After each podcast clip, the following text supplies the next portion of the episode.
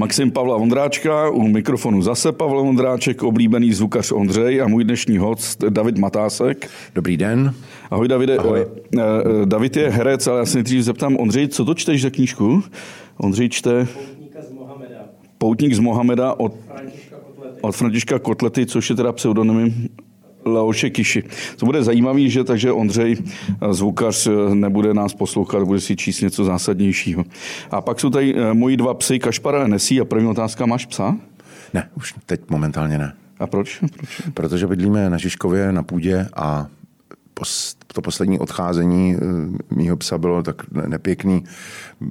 Prostě jsem viděl, jak trpí, byl to lovecký pes, který do města absolutně nepatří a my jsme prostě jenom chtěli kvůli sobě, kvůli svýmu egu, proto si lidi pořizují ty hezký psy, že jo, ty máš takový skoro křižovatky, tak to je něco jiného, ale, ale v mém případě to bylo, prostě jsme měli mít hezky, chtěli mít hezký psa, no, tak jsme ho tejrali, byl to maďarský ohař, aby lidi věděli, Vyžla je krásná. No a bohužel prostě jsme ho v tom městě vlastně utrápili. Jo. Sice taky měl genetický nějaký už zatížení, takže prostě rakovina a to, ale každý rok strašně trpěl na práh v létě úplně to. A ta, ta proměna, když jsme přišli do, do lesa, byla tak markantní, prostě ten pes byl šťastný. No. A tady ne teda.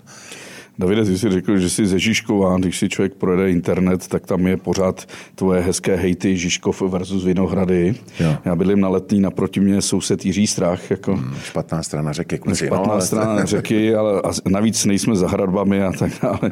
Ale ty, jak jsem zjistil, Matásku je 660 v republice a původem jste z Kestřan no, u Písku.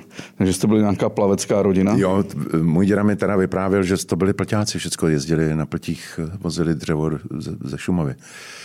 A že, že tam jako malý kluk, že tam chodil na, na vandr, že šel z Prahy pěšky podél řeky a, a tam prý stačilo zaťukat na kteroukoliv chalupu a říct, že je matásek a dostal nasekat eh, hromadu dříví a nech, přespal, přespal tam, dostal buchty a mohl zase druhý den jít dál. Takže to kočovnictví trochu je v krvi asi, ne? Možná. No, nevím, mám to, mám to rád, no, rád cestuju.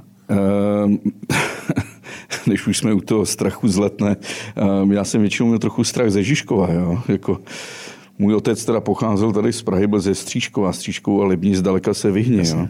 ale ten Žižkov byl takový, taková obava. No. Jo, tam já jsem totiž z Horního Žižkova, jako z toho nad Vohradou, což je vlastně takový jako Nobel Žižkov. Jo. Jo, takový.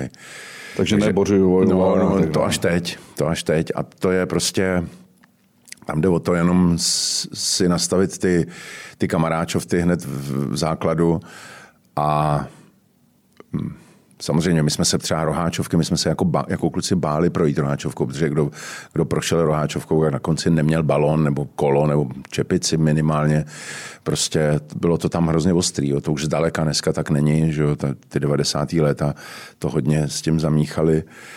Ale a taky jsme v 90. letech pochopili, že těchto těch kluků se nemusíme bát, protože jsou tady bílí kluci, kteří kradou daleko víc a, a líp a, a ve, ve větší formě, takže, takže pak, pak to, tak jsme se nějak, tak se to nějak jako uklidnilo. No. Teď, teď vlastně na Romáka, aby tam člověk jako, aby ho pohledal. Tam, to, to je fakt Takže ten rozdíl, ta hranice mezi Černým Žižkovem a Bílým Žižkovem byla Roháčová. No, já myslím, že to bylo úplně, to bylo centrum, jako to bylo epicentrum Černého Žižkova, bych řekl. Dá se vůbec dneska o tom takhle mluvit, takhle hezky nekorektně? Já to, já to hele, um, No ne, včera jsem četl, že některý... v Německu zakázali... tu, ano, no, tak to nějakou... je nesmysl, to, je, to přejde. To já, to, já, to, já věřím tomu, že když se tomu prostě nedává, nedává váha, tak to přejde. Prostě to jsou, to jsou úplně jako hysterické reakce na něco, co si vůbec reakci nezasluhuje. Já na to už jako nereaguju. Někdy mě něco jako naštve. Ta poslední kauza teď s Markem Ebenem, jak uváděl eh, tu renovovanou, restaurovanou kopii filmu Žert, tak to bylo prostě tak dementní, že jsem na to zareagovat musel. Dostal jsem, přišel jsem od jednoho kamaráda a dostal jsem hroznou bídu. Ale dobrý, no. O co tam šlo? To? Šlo o to, že vstanou noví bojovníci a že vstali noví bojovníci. Řekl Marek Eben. No a hrozně mu vynadali prostě. Hrozně mu vynadali ty levicový, ty žvandové, prostě to úplně... Tak že, oni moc nebyli na Žižkově, ty byli u nás na letné. Jako. No jasný, tak to je, to je To trochu- kávy se to mudruje. No. Teď jo, teď to, to, je prostě, nemá se tomu, nemá se tomu při, přikládat žádná váha, to jsou prostě, když si někdo říká genderman, no tak co to, co to asi je? je to pičus. No. Davide, prosím tě, já jsem měl takového snobského strýce, a, a, který žil v Praze na náměstí Jiřího z Poděbrat a když jednou byl v Mariánkách, tam ho hospitalizovali v nemocnici, eh, navštívil jsem ho ze svojí přítelkyní v roce 91 a jemu bohužel takhle ten župán se otevřel a my jsme viděli jeho penis a z něho tu hadičku, mm-hmm. jak měl tam vývod vycévkování, takže to byla taková bizarní scéna. A zeptal se mě, odkud je a já jsem řekl, no ona je z Jiřího, z Poděbrat. A z jaký části?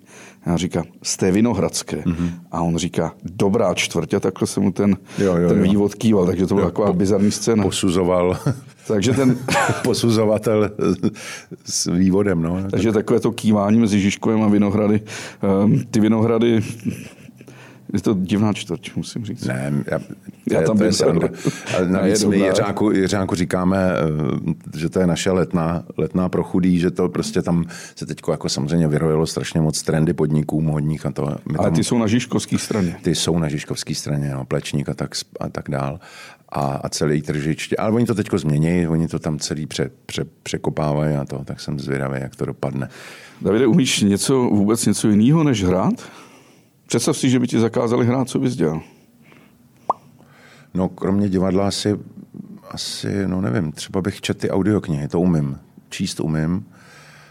A, a vlastně to čtení mě vlastně k tomu divadlu dostalo oklikou sice, protože táta byl v divadle, že jo, jako scénograf a vodil mě tam a já jsem se tam bál, prostě ty, ty tety byly exaltovaný a strýčkové taky moc, prostě všechno bylo na mě moc, já jsem byl jako dítě jako docela plachý, já jsem byl dlouho jedináček, takže takže to, já jsem to jako úplně nevyhledával a, a kdyby mi někdo v té době řekl, že, že, že, budu v divadle, no tak já jsem se taky šíleně styděl asi do, do 20 let.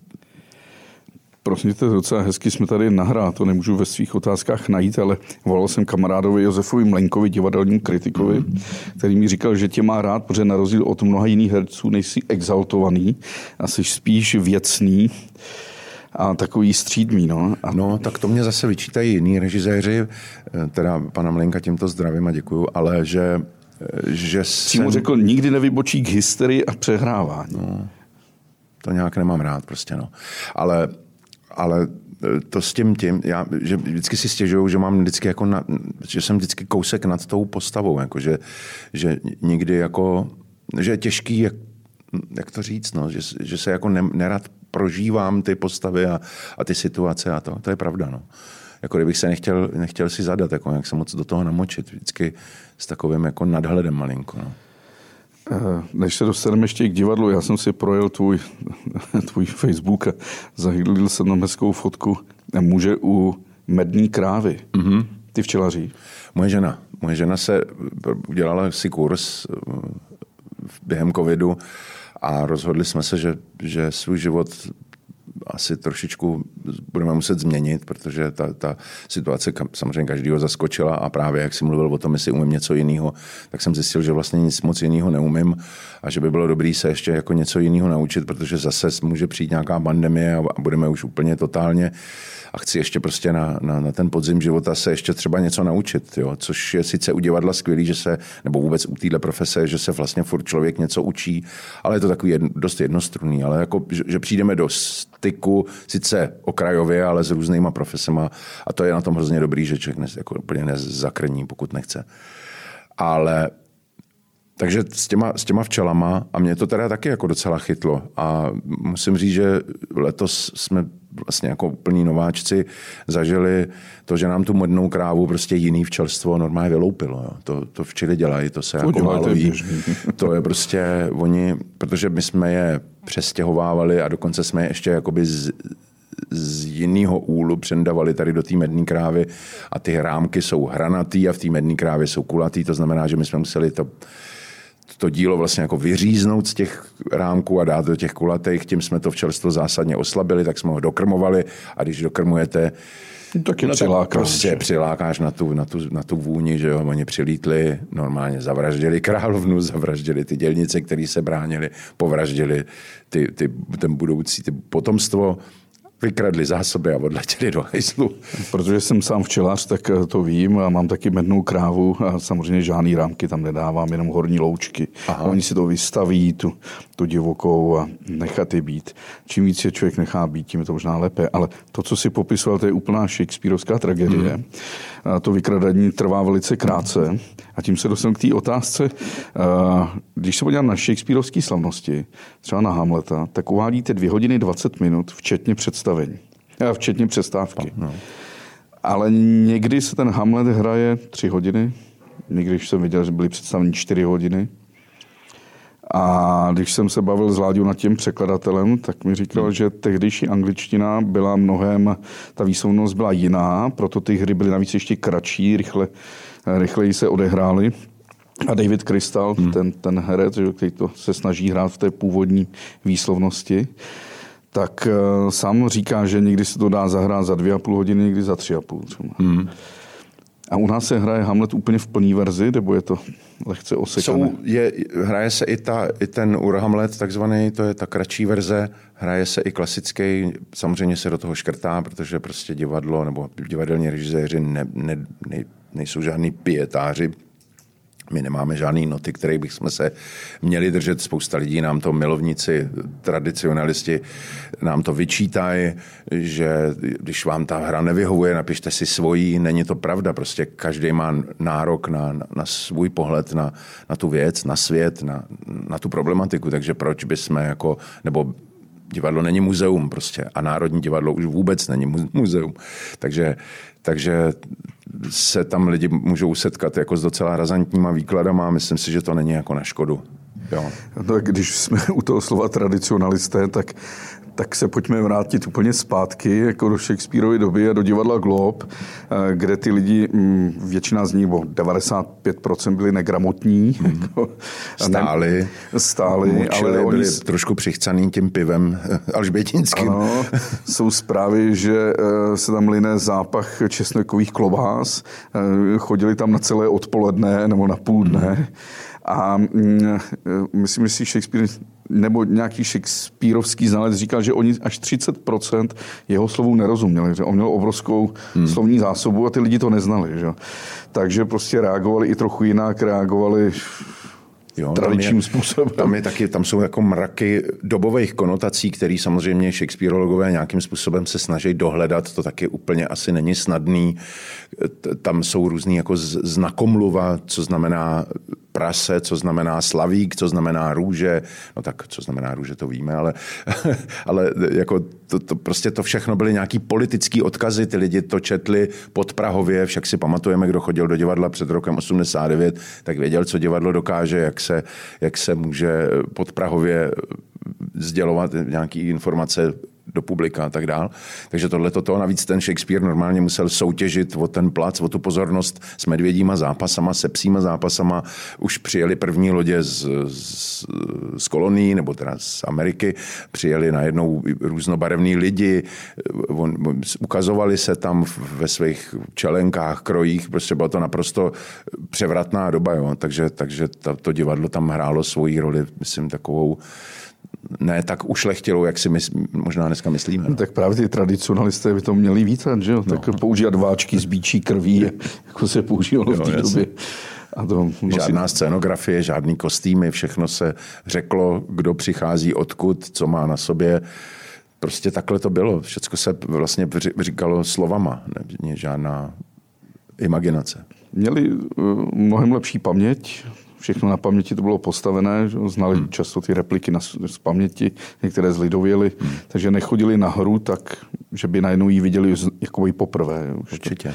A ty jsi viděl někdy Shakespearea v angličtině? Teda slyšel? Určitě. Jezdilo jsem takový divadlo, mě to moc líbilo, právě, že nebyli takový moc tradicionalisti. Cheek by Joel se jmenovala ta skupina. Byly to, byly, byly, byla taková jako jak to říct, no, taková jako odvážnější Shakespeareovská společnost, která to taky dělala trochu jinak a, a modernějš, ale přesto používali ten, ten tembr, tu, to, to se, tomu se určitě nějak říká, to moc jako odborně neumím eh, pomenovat, ale to je prostě jako způsob mluvení, je to skoro jako zpěv, je to prostě nějak posazení toho hlasu a ty Shakespeareovský herci to používají, je to, samozřejmě se to jako trochu jinak nese a ty intonace jsou jiný a jak jsme o tom mluvili před chvílí, že, že, že se dá mluvit vlastně daleko rychleji, protože prostě to má jinou nosnost, no, ten, ten, ten přednes. Hraješ v Národním divadle, tak samozřejmě hm, pro novou generaci už asi ne, ale pro tu moji generaci to bylo něco takového posvátného, svatého. Až tak svatý, že jsem se tomu vždycky vyhýbal. Mm-hmm. Ale když jsem pak byl poprvé v Národním divadle, tak mě překvapilo, jak je to vlastně malý divadlo. Mm-hmm. Že to není jako žádný jako to, co člověk zná z Vídně nebo jo, jo, jo. z těch velkých. Kde vy tam máte šatnu? V té nové části nebo ve staré? Já mám šatnu normálně ve staré budově, ale tím, že my jsme tam to tak není úplně klasický divadlo, že jsou tam ty tři soubory, jo, balet, opera a činohra, tak my vlastně tu šatnu sdílíme podle toho, co se hraje, tak tam to, takže já nemůžu říct, že to je úplně jako moje šatna. Už to, už to jako není v divadle, že někdo seděl 40 let u jednoho stolečku. No prostě se tam s někým střídám, ale, ale já koukám normálně na, na, na žofín. Jo, takže z té staré části. No a když hrajeme na nový scéně, no tak zase sedíme tam v tom tam v těch zvláštních kukaních bez oken, no je to takový trošku zvláštní budova, ale nakonec jsem si ji oblíbil. Ze začátku jsem to úplně nenáviděl, že jo, ta brutalistní architektura, dneska jsou z toho mladí lidi úplně vyjašený a to prostě, neměl jsem to rád, nebo nemám to rád úplně docela, protože to nějak souvisí s tím bolševikem prostě a, a to, říkali jsme tomu půl litr nebo akumulačky nový scéně, takže to pak, když mi řekli, že vlastně první premiéru v Národním divadle budu mít tam, Jo, mě angažovali na, na, tak, no, zrovna na Shakespearea, jak se vám líbí, na to Orlanda, takže to a, a první premiéra moje prostě byla na nový scéně, tak to je takový paradox. Taky jsme se tomu vyhybali jako studenti. No. Děkuju, že jste doposlouchali až sem. Zbytek podcastu musím vás odkázat na info.cz, kde můžete mít samozřejmě zaplacený všechny podcasty, který info.cz dělá. Díky.